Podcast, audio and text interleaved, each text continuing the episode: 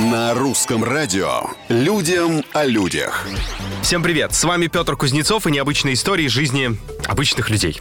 В Японии живет художница Ребекка Кимура, которая основала секретный магазин и продает там записки с тайнами, спрятанными в кусках бетона. Все желающие поделиться своим секретом должны просто написать тайну, которую они не решаются никому рассказать, и передать записку Ребекке. Получив сокровенное, художница заливает записки бетоном в формах и продает их. Цены на секреты устанавливают сами покупатели. Они стартуют от одной иены до сотен тысяч долларов.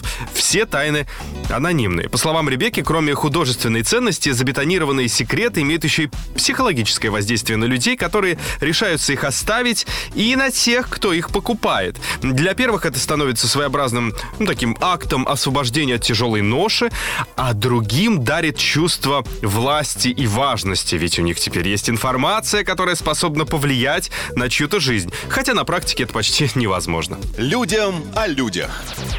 В Италии прошел шестой международный конкурс карикатур. В нем представили свои работы 250 художников из 75 стран. Среди них и испанский художник Асье Сайнс, который стал победителем в категории «Личная карикатура». Его произведение выполнено из куска сырого мяса и напоминает профиль 45-го президента США Дональда Трампа. Художник рассказал, что в течение шести месяцев посещал мясные магазины, чтобы найти идеальный говяжий стейк, который, ну, более или менее подходит по форме, чтобы получить в итоге профиль Трампа. На сегодня все. Совсем скоро новые истории и новые герои. Пока.